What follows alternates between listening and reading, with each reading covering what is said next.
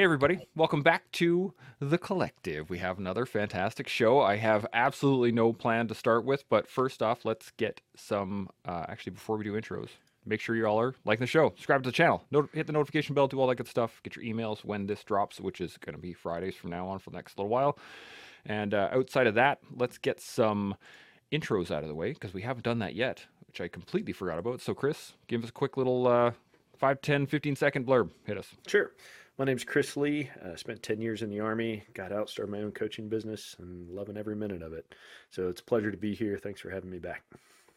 Absolutely. Seb, let's get a quick little intro from you one last time. Boom. You got to unmute your mic, though. That really helps, apparently. Uh, Seb Lavoie, 23 years combined service between military and law enforcement, a performance coach now, and a lover of life. Happy to be here. Absolutely. Good to have you. Now, uh, I have a question for y'all, and I want to get you guys' opinion on this because I've been seeing a lot of videos about it over the last little while. What are your guys' thoughts on vetcations? Now, I'm going to explain this a little bit, a little bit more, but uh, there are a lot of organizations out there that are trying to help veterans, you know, reintegrate into society. There's lots of different um, places you can go, different things you can do. You can scuba diving, horseback riding, uh, ayahuasca trips, like you name it. Basically, it's out there now that vets can go on. And I'm wearing my Pegasus jump shirt for a reason, but there are a lot of places that the experience is all that they're offering. Right? Come out for a hunt with us. Cool. Have fun. Go back to your life, kind of deal. And there are people out there that are taking advantage of that and going on these continual vacations where they go on a retreat and they come back and they go on another retreat and they come back and they go on another retreat. But they never actually do any of the integration or development or getting better. They just keep utilizing it as a, oh, I'm going to go on another vacation and it's paid for. I'm going to go on another vacation and it's paid for. So I want to get your guys' thoughts on that in general, but how that actually applies to the rest of the veteran community as well. Chris, I'm going to start with you. What do you think? That's uh, a it's an interesting thing because I think I think if somebody's using those resources as an escape, there's a deeper issue going on that should probably be addressed. If you're and I I'm reluctant to use the word afraid, but if you're afraid to be in life, if you're afraid to be in society and afraid to navigate day to day without those constant escapes, what's going on? And why why are you reluctant to to be present?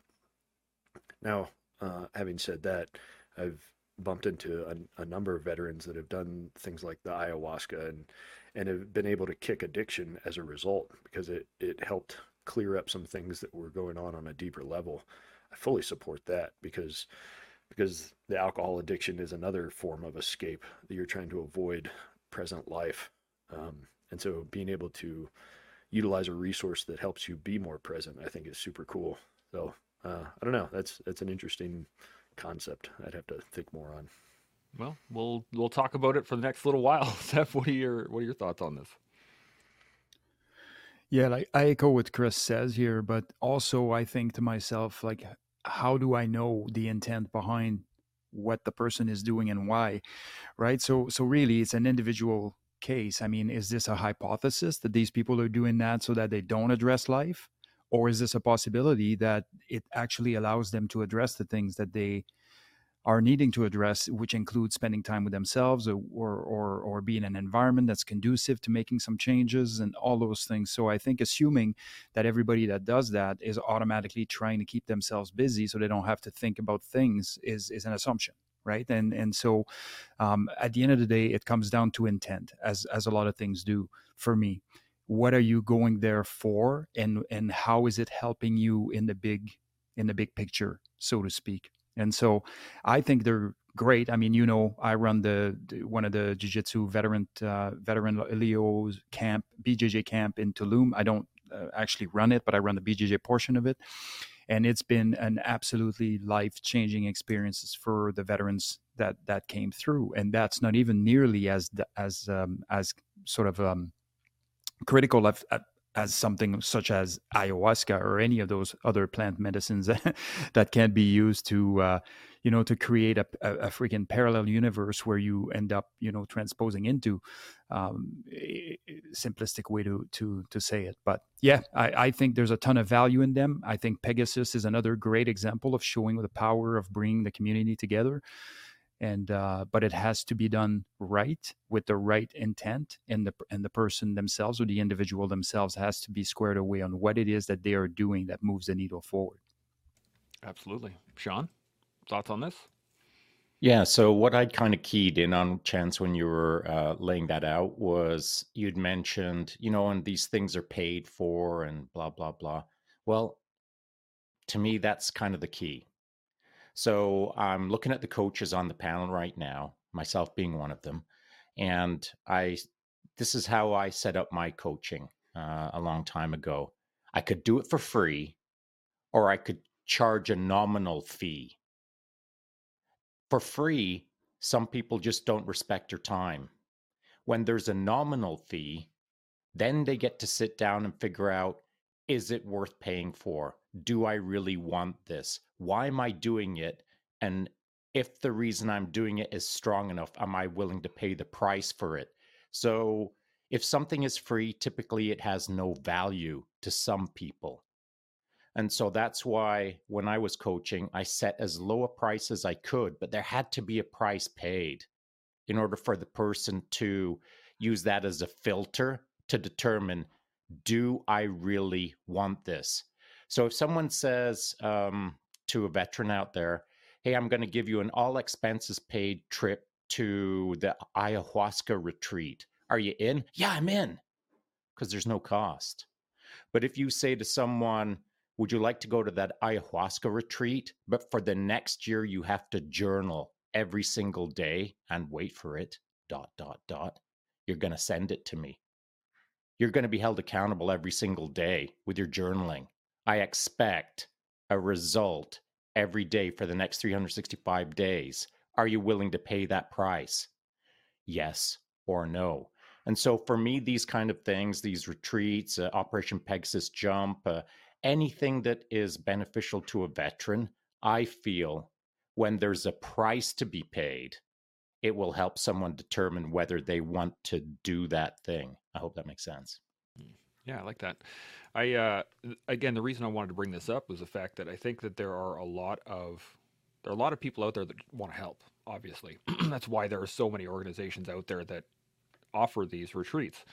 And I was listening to a uh, a clip from a podcast on Instagram a while ago, and they were referencing the fact that you know a lot of a lot of the retreats there's no uh, there's no information afterwards. There's no backstopping. There's no reaching out. There's no integration work that's required. And to your point, uh, Seb, earlier, you saying you working with uh, Doc Zed in Tulum there's a lot of integration involved in that, right? And there's a lot of uh, restrictions early on before you even go. You got to be able to, uh, you know, clean yourself up. You got to be able to do certain things. There's requirements in order to go.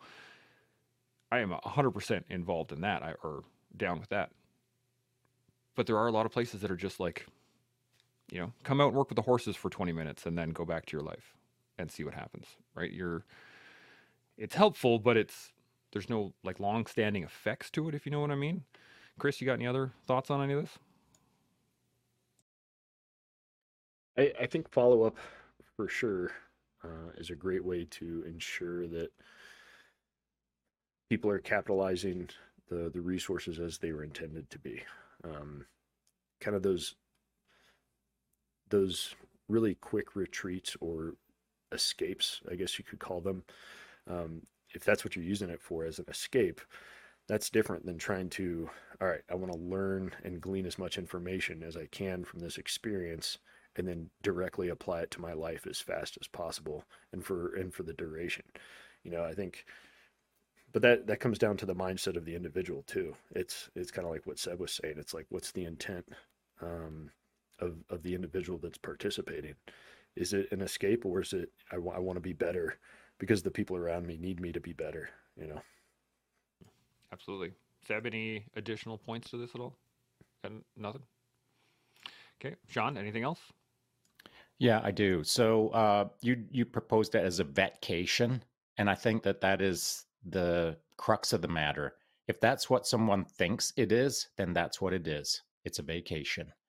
But if it's proposed as vet work, like there's going to be some work involved in this, that's an entirely different thing. So what are we talking about between the del or the delta between those two states of mind? It's a state of mind. If as you're packing your bags, you're thinking, yeah, my 12th vacation of the year to go and do another retreat. Well, you're in vacation mode. But if when you're packing your bags, you're thinking, man, I'm looking forward to learning a lot on this. I'm glad I did all the work beforehand. It's going to be uh, a bit of a grind, but there's going to be some fun. I'm going to meet some new people. I'm going to learn some new things. I'm going to be a better person when I leave. Oh, yeah, when I leave. When am I leaving? Oh, I'm there for five days. I get home six days. So that means by the 10th day, I've got to have my homework turned in to the accountability section and et cetera, et cetera. So if there's a process that has some deliverables and then there's some accountability on those deliverables where at the end of the process the outcome is you're better for it and it is a better for it uh, a, more of a recordable or a notable or a uh, remarkable difference where it's demonstrable that you were here and now you're here whatever that means to anyone who's listening well, that's an entirely different thing than margaritas down by the dock of the bay all week long. That's an entirely different thing because at the end of a week of margaritas, the only remarkable or notable delta is that your bank account has got less money in it. And so there's if that's what you're chasing, then um, you're not getting any better. You're just getting poorer. And I guess that is the crux. So are you getting richer or are you getting poorer in quality of life, in how you can live a better life? And it's easy to get poorer by sitting down by the dock of the bay and drinking margaritas. You're getting poorer financially. You're probably getting poorer emotionally. Every morning you wake up hungover, maybe. And I'm just painting out a bad picture here, worst case scenario. Um, it's easy to slip into a cycle of I'm not holding myself accountable over the course of this week and making a distinction between what I accomplished in this week versus the week prior. So I think it's for us to kind of less um, less rely on the organization that we're going and visiting. We'll call it the ayahuasca retreat. It's less on them, and it's more on us before we jump on a plane or before we get in a car or before we throw on our rucksack to go wherever and do a thing, before any of that happens, we've got to understand what we're about to step into and what we want to accomplish. And throughout that process, we've got to hold ourselves accountable to the things that we set up before we went off to do that thing. Then we have to evaluate ourselves, or we'll call it judge our performance, for lack of a better term, at the end of the event and determine well was that worth it? Because here's here's an important thing that uh, uh, doesn't often get said. When you go out on that vacation you're not just a solo individual. You're kind of like a reconnaissance party. When you jump on a plane and go to an ayahuasca retreat and then you come back if you did it right you can then report back to all of the troops. Here's what i experienced Here's why it was good. Here's why it didn't work for me. Here's the things I would do better next time. And if anyone is interested in this, this is what I would suggest for your journey. Dot, dot, dot. And so you're out there as a reconnaissance tool to come back, provide information to all of the other troops who are considering doing that vet vacation. And so it's not just you having fun, it's you getting better so that when you come back, you can help others get better. I think. Yeah, I really like that. Seb, what do you got? Yeah, man, I I couldn't I couldn't love that statement more. I mean, I think I think that's a that's a critical piece in there is is is as long as this is bigger than you, it also forces you to stay in line. So if you're not good enough for your for yourself, then you have to be good enough for others and uh, and as as silly as this might sound to some, it's it's actually especially in the veteran community, it actually induces some um, responsibility, and that's a massive, massive piece. And that goes along uh, along with the other piece, which is what is the intent of whoever is putting the camp on because that's an important piece. If if the if the fact is that veterans are you know sort of financed by by VA or VAC and they're cash cows for a certain organization doing certain things, it's a completely different beast than if you have an, a, a specific intent behind the retreat and then every single step of the way is a is road mapped and you, you kind of know where you are going from beginning to end and what the you know desired outcome is. So then you can align your mission with that. And if this doesn't jive then you go to a different camp. You know you just don't take camp just to take the camp but it's it is really important as you as you do the prep work.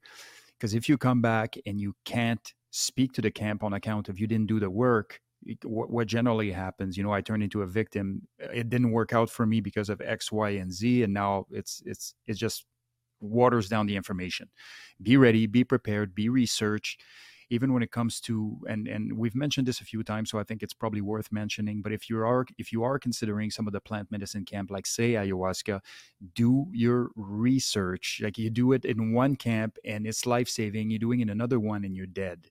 So it's really important to understand that you know there are there are reputable places to do those things and you can't just go in somebody's basement and do ayahuasca in a you know anyways it's not going to turn out so so that that piece that um, shaun is talking about is is reinforced by the fact that to begin with you need to have done your research not only for the collective but so you know that this camp is even in line with what it is that you are trying to achieve that is a great point. And next time anybody wants to party at Seb's place, we're gonna we're gonna get going.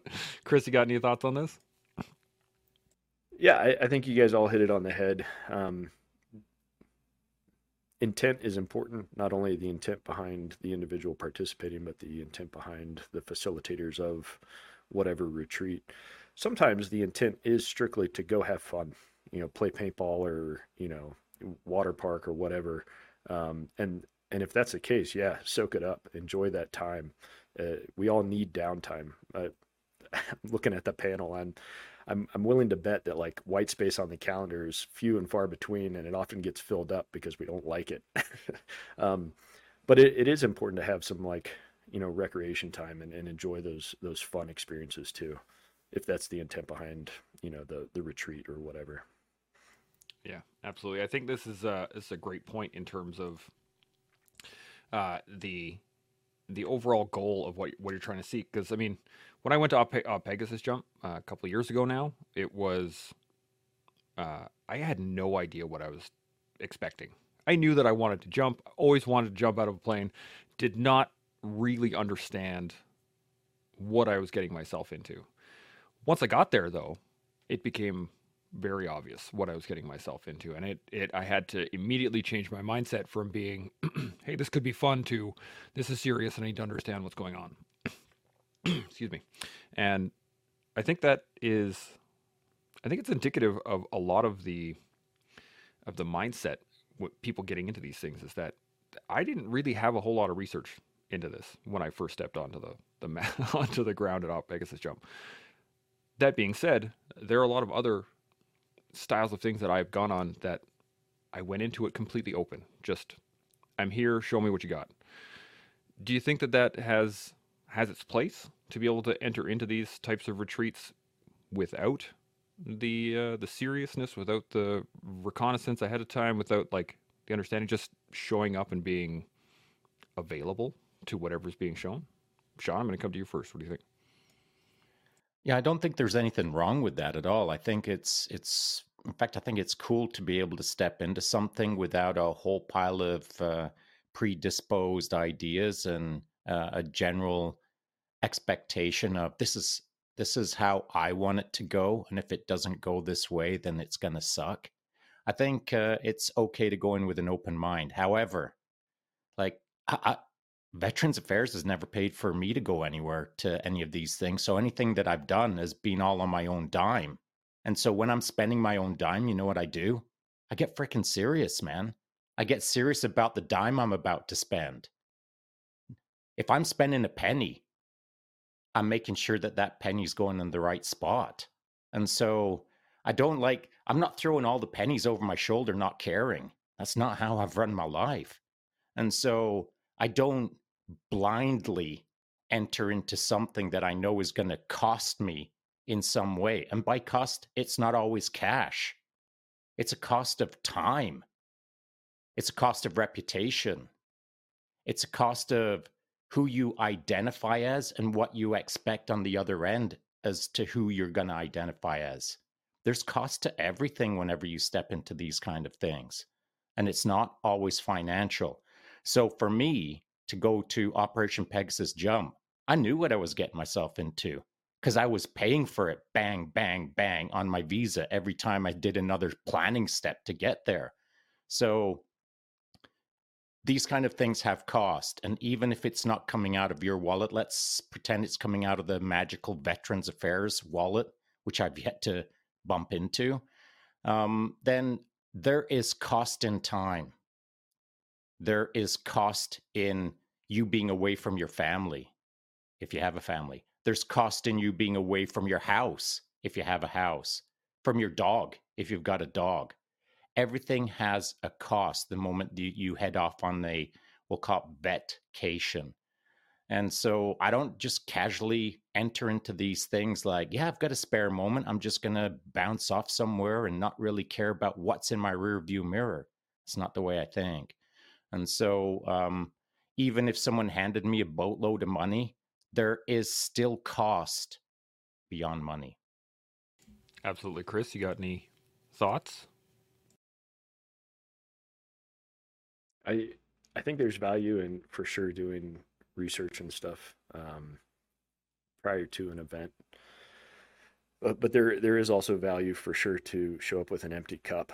Um, and what I mean by that is like if kind of what was mentioned earlier is like if you have certain expectations of how something should turn out and it doesn't turn out exactly that way, you've kind of built in disappointment to the to the experience because it it wasn't measuring up to what you you wanted it to be or what what you expected. And so, um, when I was going through training and stuff, particularly like medical training, a lot of the a lot of the guys that would wash out of that that training were prior medics in the army because they had all this experience, all this kind of expectation of how medicine should be done. But the cadre during our schoolhouse would wanted it done a very certain way and for certain reasons. Uh, and so some of those prior medics had difficulty because their cup was already full. Um, and so with with things like this, like particularly like growth retreats or something like that, yeah, do do all the research you need to, but then empty your cup when you show up to allow for the experience to develop as maybe the cadre or the the facilitators intended from their end. I like that, Seb. Got anything? Yeah, I absolutely don't think those two things are are mutually exclusive. As Chris mentioned, and as Shaun mentioned also, I do believe that you know people work differently, and that's just a that's just the way that's just the way the the cookie crumbles. But um, but I'm hundred percent believing that if you have done your research in turn in terms in terms of figuring out what the intent behind the camp is at least you know you're generally pointing in the right direction. Like how is it, how it happens specifically is pretty irrelevant. Um, and, but if you start diverting and going completely in an opposite direction now you, and as long as it's beneficial and you're able to find value in it by all means you know go go go ahead and do that. But uh but i but i do believe that not knowing what what you're getting into um, even if you're adaptable and flexible is probably not the best use of your time. But if you have an infinite amount of time and you want to do things everywhere because you can by all means by all means do that. But i do believe that if you're showing up in any of those camps with preconceived idea on how it's going to work out or shake out for you or what are some of the things that are going to be more impactful to you or anything like that you are you, you are probably wrong generally never turns out that way. Whatever you expected was going to hit you the hardest generally doesn't and it's something that you completely didn't see coming. And now you're now you're you know you're getting great value out of it. So having an open mind is like having an open parachute. It it works as long as you're falling. You know and i think that um, you can't really sort of cheap out on that. You have to just go in there and have that kind of mentality. But I do like a good preparation. I'm sure you do. Shaun, you got any uh, additional points to this? I do. So yesterday I'd said uh, I actually spoke from a airport. It was Seattle Airport, and I had a little bit of time laying over between my flights to get back to my hometown here in Rossland. So I, I was, as I was rambling on, I was talking about uh, Operation Pegasus Jump came up as the subject. And I stated that I've been to Operation Pegasus Jump twice now, so two years in a row, and my intention is to go again this year. So that'll be three times in a row. And uh, I'd stated that last year, or 2023, I probably spent about $3,000 to do that entire, it was approximately 10 days because I had to drive from Rossland, eight hours to a ferry, then jump on a ferry for a couple hours, then jump up the island for another couple of hours. Then I had a hotel for 10 days. And so between gas and ferries and hotels and parachuting for myself and my uh, youngest son, all the hotel um, uh, associated food costs, it came up maybe not 3000 bucks, but let's just round it out to 3K, is what I'd said in my live chat yesterday. But I'd pay it again because it was worth it to me. And I didn't even jump that much. And so, how I kind of came into that subject was this Christmas that has just slipped by. My youngest son gave me a handful of cash and said, Hey, dad, this is to pay for a jump, a parachute jump this year at Operation Pegasus Jump hopefully you'll be able to do some more jumps this year because you didn't get to do enough last year. And the reason I didn't get to do enough jumps last year is because every time I went to grab a parachute, someone would grab my shoulder and say, Hey, Shaun, do you have a minute? And I'd look at them and say, Sure do, pal. And then half an hour would slip by. And then I'd go over, go to grab a parachute, and someone else would grab another shoulder and say, Hey, man, you got a couple of minutes? I sure do. And so I got to do next to no jumps last year, but I got to do a whole lot of talking last year. And so what was the value in that? Well, I paid a boatload of money to not do enough parachuting with my son, but I got to interact with a pile of the troops who wanted to talk. And so, where's the value in all of that talking? Way more than $3,000. It was way more than that for me and for them, for the team, for the collective, for the entire Operation Pegasus jump. Now, I'm not saying that I made Operation Pegasus jump better for people. I can just claim it was better for me for getting to talk with all of those different people who were grabbing my shoulder saying, Hey, you got a minute? And so these things, these vetcations, uh, which is kind of a weird word, but I'm digging it, I suppose. A vetcation to me isn't about you heading off somewhere and drinking Mai Tais and everything being awesome for you. Sometimes a vacation maybe isn't like the awesome, but you're still doing good stuff. You're still learning stuff that you might not recognize in the moment until you get back home. So if someone bounces off to a retreat in Mexico with Seb, doing BJJ, uh, hanging out with uh, David Z, getting some improvements driven into you, you may not realize what those improvements are until three and a half months later, six and a half months later. And so um, these deployments or these growth events, these retreats, anything that you head off to, I believe you should have done your recon beforehand. I think you should be heading there with some intentions. I think you should have a general framework of expectations of what you're going to get out of it. But then when you hit the dirt, just let it unfold. Let it happen. Get what you get. And then once you bounce out of there, it's not over. You shouldn't be looking forward to the next vacation the following month with your free money from some magical empire that I'm not aware of. And so you should be doing your thing, getting home, and then thinking about the thing you just did so that you can almost double down on the benefit of I learned there and now I'm learning in my house upon reflection. Mm-hmm. I like that. Seb, you got any thoughts on this at all? Yeah, I I I think that's a very very accurate depiction on how this should go to optimize and maximize what it is that you're getting out of anything you're getting involved with. I mean, the this the simple thing to do is to put it behind you, and and ultimately not not really look back. So now you're looking at you know four or five days with the administrative stuff at, at, at the top and the end. You're probably looking at really three days where there are some impactful things going on within the within the you know the confines of that retreat. And now you're going home and you're spending three months benefiting from those three days on account of allowing yourself the time for reflection, introspection, and doing all this good stuff, all this work, because that is, that's exactly what it is. So when people talk about introspection and how hard work is going to get you out of this, nobody's coming to save you. Nobody is. That's your job. And so the only way to do that is to do it. And and and uh, on a day to day, on a on a daily sort of um, activity level, you're going to have to spend a lot of time introspecting and and and and and finding and actionable items that you can implement and things that you can do to move the needle forward. But nobody's coming in. That next person that you're seeing at the next retreat might provide you some help. But imagine how much more help you would have if you waited three months to go, processed all that happened, benefited as much, and squeezed the juice out of that lemon as much as you could before you moved on to the next one to do exactly the same. I like that. Chris, you got any thoughts?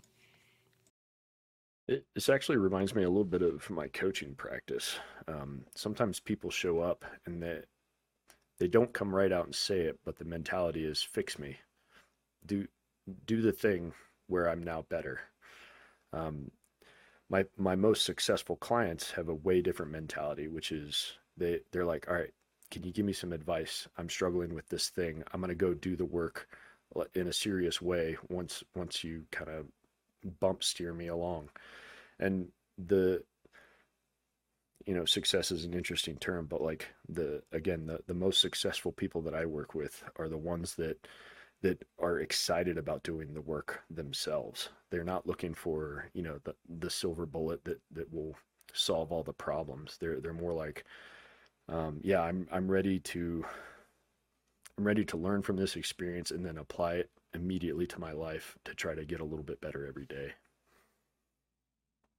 I really like that. I'm uh, it, I, I'm brought back to this concept of white space that you were talking about earlier, Chris. And you're talking about the schedule, but it, it almost seems like uh, being able to go on these retreats and being able to to do these things where you can, you know, become a better person or work on some things that you haven't before is almost like a bit of mental white space. You just kind of have to hold this area to be able to think about stuff, to be able to engage upon, to be able to how do I how why does this apply to this and why do I feel like this when this happens, et cetera, et cetera. But if I think a lot I think a lot of us, I know I did especially many years ago, was I filled my mind.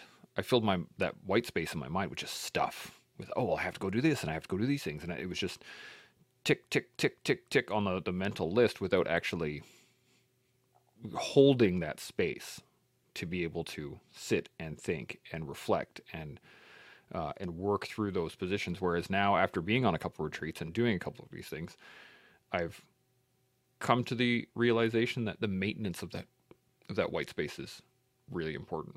What do you guys think, Shaun? Coming to you first. What do you think? Well, you were talking about thoughts, uh, that the things that you were thinking, all, all, the things that you were lining up in your head. And just yesterday, I put up a little image that said, um, you know, ideas are like the blank pages of your life. Action is the ink. And so everyone's got lots of ideas. They're all blank pages. You can you could have an Encyclopedia Britannica on your shelf, 30 books of blank pages. Big deal. You've got a bookshelf full of almost nothing except empty paper. But action is the ink. That's action is how you write your life. The ideas in your head are I'm not saying you've got an empty head. You could have a head full of ideas, but that that in the external world, it you're not demonstrating anything of value except to yourself in your head, in your own voice. No one can see it. No one is oh, benefiting from it, to include you. And so action is the ink that you get to write on those blank idea pages. And the more that you write on that blank page, the more people can benefit from that writing. So let's look at Operation Pegasus Jump as an example. I've said that I've gone two years in a row. Both years that I've gone, I've really enjoyed it. I think I see all of the benefits from it. And therefore, I've talked about it openly to the interwebs about you should all go check that out. From time to time, I chirp about it in my Instagram lives, just as I did yesterday. And here's what happens people hit me in DM uh, or in my direct messages and say, Wow, that sounds amazing. I'll see you there this summer. Like just this week alone, I've got a couple of guys that I barely know that have hit me up in my DM saying, Looking forward to seeing you there this summer. Now, whether they show up or not, I don't know. Because if they don't show up, then that's just a thought in their head, which is an empty page yet to be filled with action. But if they do show up, they don't even have to jump. If they just show up, now that's action. And they don't have to jump out of the plane to get better because if they're leaning against a wall and I'm leaning against a wall and they're talking about, I'd like to jump, but I don't think I'm going to do it this year, cool. No worries, pal. Let's talk. What you got going on in your life? So now we can start at least getting better as a team, just out there on the dirt no one has to learn how to do backflips through flaming hoops to get better. What a person does have to do is get out of their head, apply some action in the real world with others, and then as a group or as a team, interacting with other people, you can start to see how to do things better. That's what I see at Operation Pegasus Jump. Absolutely. Chris, any thoughts on this one? kind of going back to what you were uh, referencing that that kind of mental white space. Um, I, I know in my own life, I I struggle with differentiating being busy and being productive, um, and and oftentimes that that that white space either on my calendar or in my mind gets filled with busy and not always productive, um, and forcing yourself to take a minute and and making that that distinction um, will, in my opinion, often lead to better ink on the page. Uh, referencing Shaun's analogy, like uh, it's not. You, you're right. Action is is the ink that fills your life, uh, the book of your life, um, and that ink, in my opinion, I'm I would much more interested in making it a worthwhile story and not just a busy story if that makes sense. I think I, I think I'm tracking something like uh, you want to make it actually like nice, clean calligraphy rather than just like ah, just chicken scratch across the board. Uh, Seb, you got any thoughts on this? You know, calligraphy and swordplay, hand in hand. uh, yeah, you know the uh, the old ideas without action is kind of like a good way to convince yourself that you've already done the work. And if you're looking for ways to procrastinate, that's probably the best way to do it. Just just start like that and and start and if you start verbalizing it to other people you're getting even more rewarding sort of uh, you know feedback. And so now you're you're thinking that you're in business even more that you you're even more you're even closer to that goal that you have set forth for yourself which you have done nothing to accomplish but it's an illusion. And and next thing you know you will lose you lose the drive and the motivation to do anything about it because it's in everybody else's head it's already done. It's kind of like being if i said to you i'm going to pay you a year in advance in salary and i want you to go to work every day it's going to be cool for the first three weeks as you're going around spending your money but once you're six months in you'll see how difficult that is to not have anything to to to strive for as you're you know moving along so i think that's uh that's that goes without saying. It it has to be the case. It just has to be actions. Absolutely, Shaun. Any uh, additional points to this? Yeah. So the other piece to the action is if you go out to Operation Pegasus Jump, it's your first year. This is 2024 is your first year. You go out to OpPeg Jump, and you decide that you're not going to jump, and you're just going to lean against a wall. Well, leaning against the wall there is better than leaning against the wall in your house. And so the action to get just just to get to Operation Pegasus Jump is notable. And so, what is notable? Well, in my opinion, action being the ink, if you're scribbling it down or whether you're calligraphying it down, uh, you also should have a yellow highlighter. And the yellow highlighter is reserved for something freaking mega, something notable, where it's not just day to day operations, where it's not just week to week operations, where it is something that you do, an action that is so notable that you really want to use a yellow highlighter to highlight it on that page called your ideas. So, actions every day are good, actions every week are good, actions every month are good. But every once in a while, you need a freaking yellow highlighter on that page to highlight the fact that you just did something semi insane, something that you never thought you'd be able to do, something that you thought no one else could do. Let's pretend for a moment that you you cannot stand the idea of heights. Heights freak you out. But if you drive to Operation Pegasus Jump from anywhere in North America and you land on that dirt and you lean against a wall and you don't jump, well, the very fact that you headed in the right direction towards the thing that you fear the most, in my books, is action. And maybe in your books, it's notable with a yellow highlighter. So notable that you say to yourself, I never thought I'd be able to do that.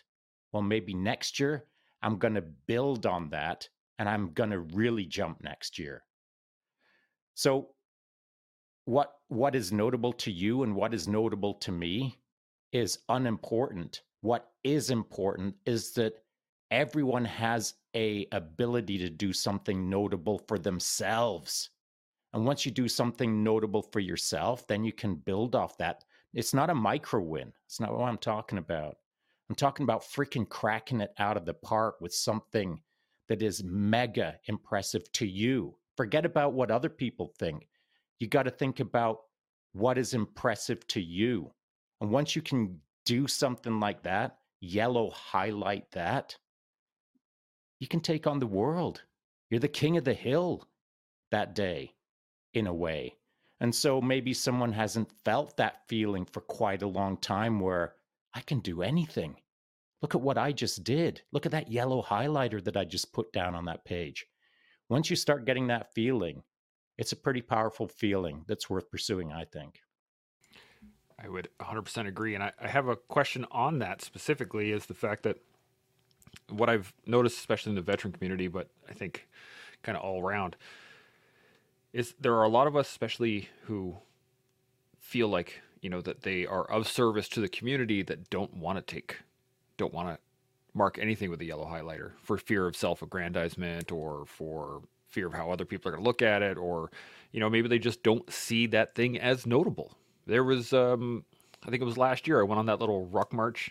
Uh, it was like twenty some odd k, and Shaun, you were like, "That's pretty notable. You just threw your rucksack on and, and went for a walk," and I was like, I, don't know. It just felt like a ruck. Like I didn't feel that it was notable, but other people were saying it was. So, how do you guys either address that or talk to other people about it, or how do you address it within yourselves in that almost non-desire for compliments or you know taking some credit for what you have done? Chris, what do you think? Well, oh, sorry, just hang on a second before Shaun, Chris jumps in. Sorry when you're talking about doing your 20K, can you give us a little bit of background on that? Because there's probably people who have no idea what you're talking about. Yes, absolutely. Thank you. Um, so I had been doing basically nothing for quite a while, and uh, Shaun, you were, were poking me continuously for uh, a number of days about the fact that I was, uh, you and Satch actually were on live. I think it was in April last year that I was saying a lot of things, but I wasn't actually taking any actions.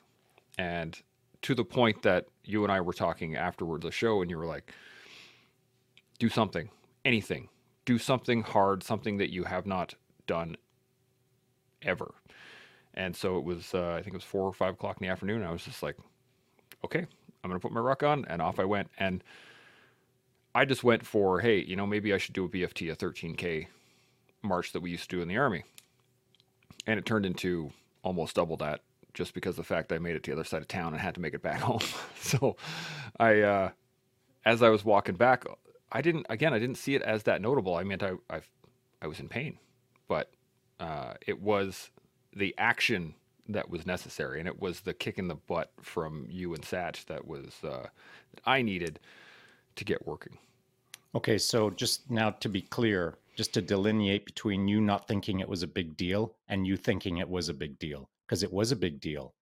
Now, maybe it wasn't a big deal. Like 20K isn't like huge. It's not like pretty much everybody in your neighborhood with the right amount of conviction could do the exact same thing. So it's not like you cracked the code. But uh, it was a big deal, Chance. It was a big deal to you when you sit down and think about what you work through in that moment. Because I remember the video of you being out there, like almost uh, freaking out about you have no idea what you're doing. You don't know why you're doing it. You're just doing it. And it's not that you're freaking out, but you were struggling on that day.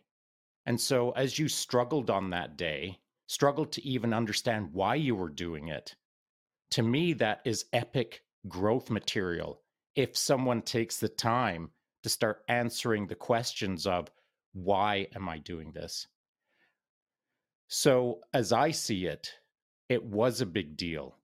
And if you are being, I won't say honest, but if you're being more thoughtful with how you casually threw out your sentence of just a few minutes ago, I think that you would change your your conversation. I think that you would be able to more easily say, actually, it was a big deal to a lot of people who watched, and it was a big deal to me because that was a moment that I got my lazy ass off the couch and actually did something instead of talking about doing things.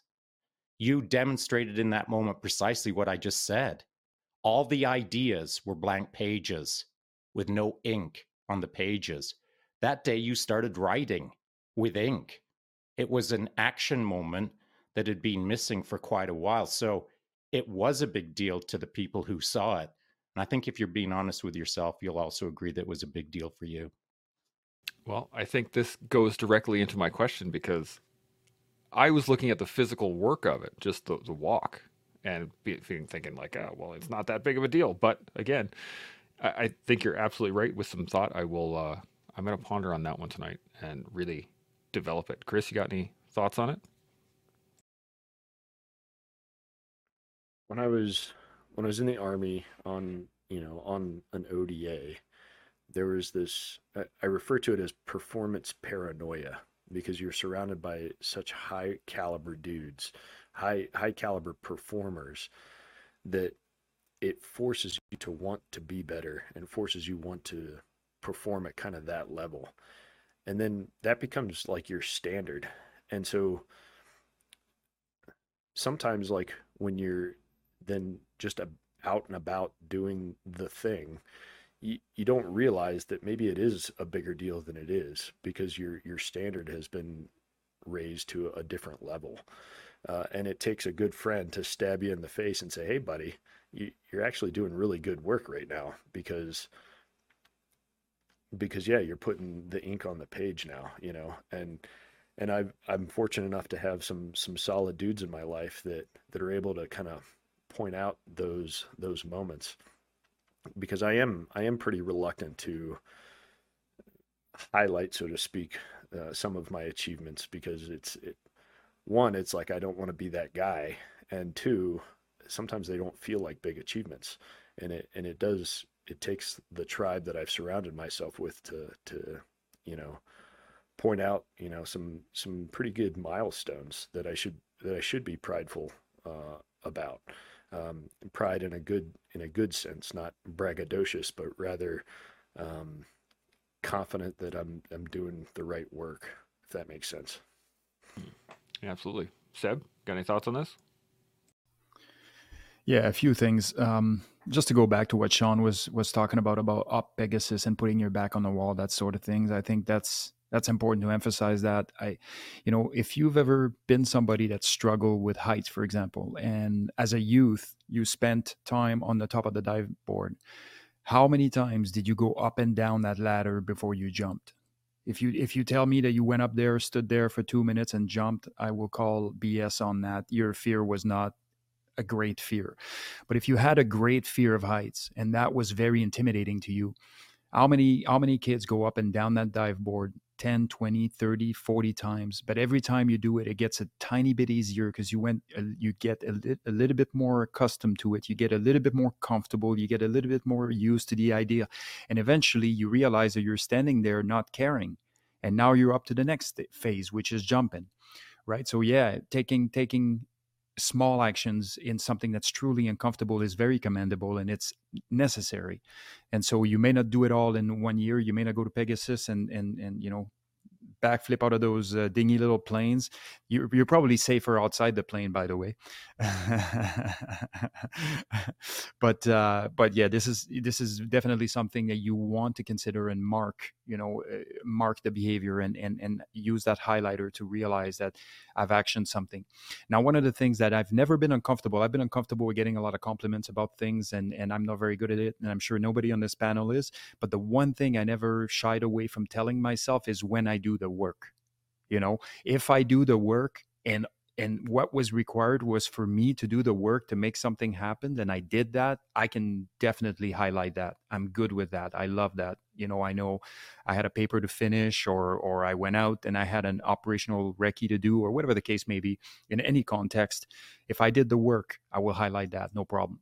Now the highlighting process is not for anybody else. So i don't care how somebody that has you know more extensive experience or has a, a more depth of understanding of a, of a certain subject thinks about what i highlighted here. This is about me. This is about me having that conversation with me and me marking behaviors and marking micro wins along the way. And that can help one day when you start self-defeating and you're having a bad day or you drop a ball somewhere or whatever the case may be you can look back at your tracking history and say i actually been doing really good here and this is a little setback and i'm going forward again and so i you know there's a variety a variety of reasons why i like to why i like to do that. But one thing you said chance really is what i want to end on and and that was about i thought about the physical piece.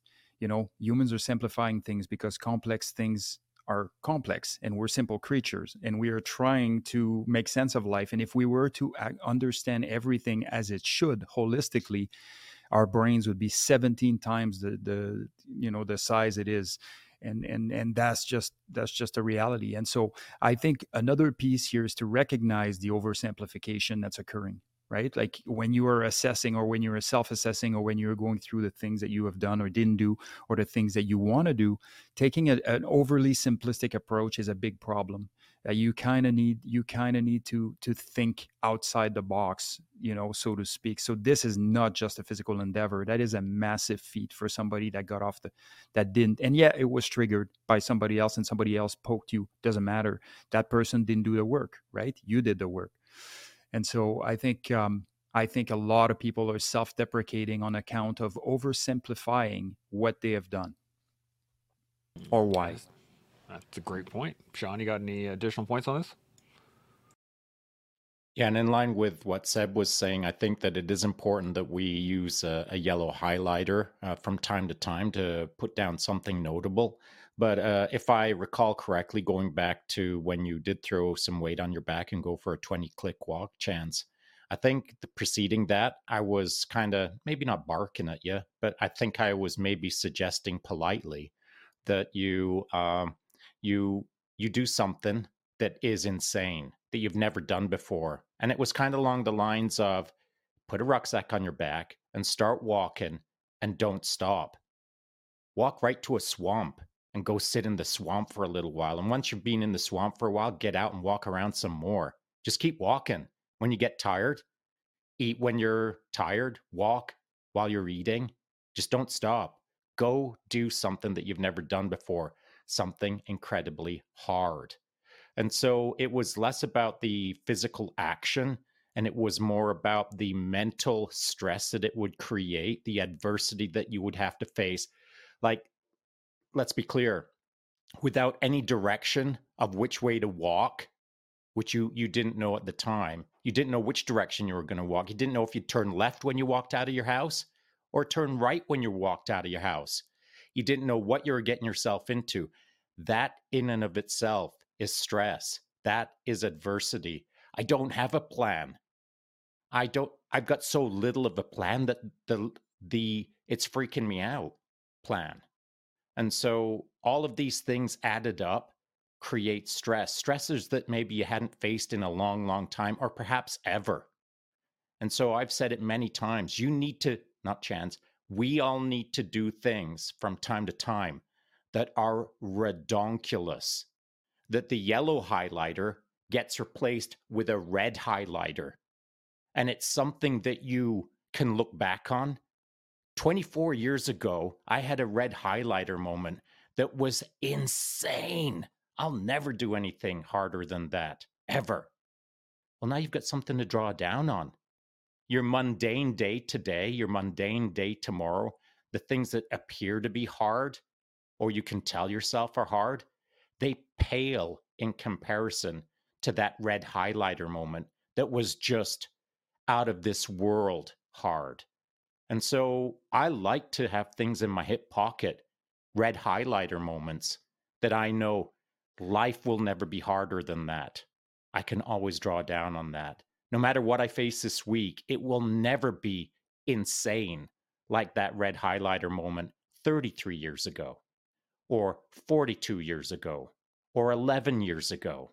It doesn't much matter. The yellow highlighters, those notable moments in our weeks or in our months, they're important. But every once in a while, we've got to have something that is just such a high water mark that we know we can face all of the demons in hell. Bring it. Freaking bring it, you little freaks. There's nothing that you can do to me that I haven't faced in the past with that red highlighter moment. I think we all need things like that from time to time. Mm, absolutely. Seb, you got something? I saw you taking notes. You, you must you must know me, eh? I, I just blink a different way and chance gives me the mic back.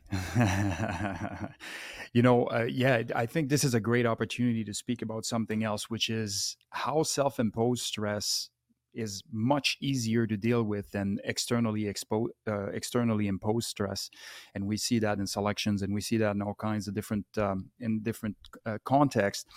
But let me put it to you this way: if you consider that adversity is game day, what are you doing in between for practice sessions? Because when game day hits, you ain't throwing that thing over the fence.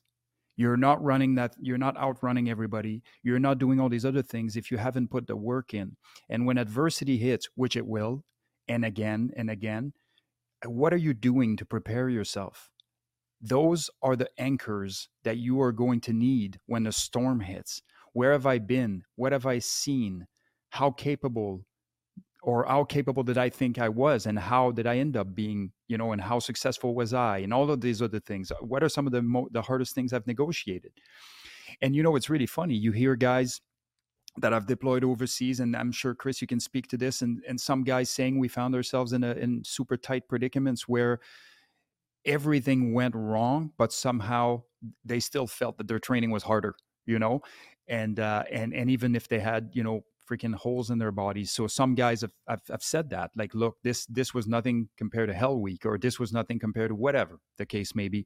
And so there is a reason why the certain training methodology that might seem barbaric to some are critically important.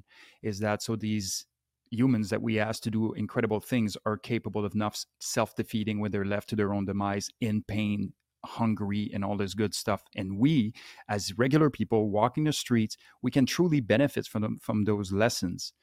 And i can tell you right now that preparing for adversity is an everyday operation. It's not a just wait till it hits and i'll step up to the plate because it's not going to work that way. You don't know my mentality bro. I just i see red bro. Chris you got any thoughts on this yeah, I, I, I think um, kind of to Seb's point, it's we don't what is the the quote? It's we don't rise to the occasion, we fall to the level of our training, right? Um, and I think it's also important to note that you shouldn't compare your red highlighter moments to those of that maybe somebody else has experienced because um, it isn't it isn't a comparison game it's it's all about are you preparing your own life for for what may show up? And and you I, I think I think Shaun's spot on. You should have moments in your life that you can draw strength from because it was miserable uh, or or it was incredibly difficult that you've gone through. Uh, and that that is going to look very different um, your life compared to somebody else's. So don't compare to somebody else's journey. Um, draw from draw from the moments that you've experienced in those those hard those hard and difficult uh, situations that you've you've survived whatever those may look like um, and i'm i'm reminded of like kind of this um, these opportunities that that people embark on. It's it's civilians that are going through selection type events uh, on purpose. And for me, that sounds crazy because why would you do that on purpose? uh, uh, particularly if you're not going to engage then in a career that that required that of you. Uh, but uh, I I get it. You know, it is now because now you have that red highlighter moment in your life that you've um, you're like, yeah, that was that was miserable, uh, and nothing else seems quite as bad as as that moment. So I know I can get through this next situation that I'm faced with. I have an interesting question on that, but Shaun, you got any additional thoughts on this before I dive into it? Yeah, I think that um, it's comparing yourself again, comparing my red highlight highlight moment against someone else's red highlight moment and um, evaluating mine against theirs or theirs against mine to see who wins. Uh, I think that's the wrong way to approach it, of course. Uh, but I do believe that we should be paying attention to other people's yellow highlight moments and other people's red highlight moments to be inspired. So it's one thing to judge and compare versus dot, dot, dot, being inspired by someone's moments. And so, chance, when you were out there walking around, not knowing why you were walking around, uh, other people knew why you were walking around. They were inspired by it, and so they weren't. They weren't. I I suspect that no one out there thought, dude's only got twelve pounds in his rucksack. I walk with fourteen pounds. He sucks. I win. I don't think anyone would ever think that. Maybe some weird dude, but I don't think anyone would make those kind of comparisons and think, oh, he's only got 12 pounds in. This doesn't count. What people do see is someone on the edge a little bit, someone who is pushing the envelope a little bit, someone who is really uncomfortable in the moment.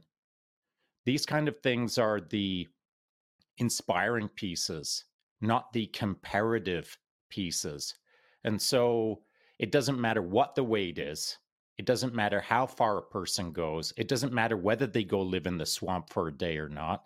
None of those things matter. What does matter is someone is pushing themselves hard enough that they are uncomfortable in the moment, they are growing in the moment, and others from an external perspective can see that that individual is in the game and it is inspiring to me. I know this to be true that when you did what you did, other people picked up what you were putting down and now they're out doing walks just like you did. And so, how many people? Who knows? Who cares? One, one's enough. Because that one person might introduce the idea to another person and so on and so forth. Now it's the pebble in the pond routine, spreading out the ripples of magnificence because Chance went for a walk. And so, it all matters but it's whether it matters to you or not. I think that's probably an important question. I 100% agree on that one. The uh, it, it brings up an an interesting thought. So I had written down here misery for the sake of misery. And there there's a there's a point where like yes, it's great to put yourself under stress. It's good to put yourself in difficult situations. If there is, as we said earlier, if there's an intent behind it. If there's a, I want to get better, I want to. Hey, Collective, Big Bird here. Thanks so much for watching part one of this episode. I can't wait to bring you the second part. It's going to be coming out next week.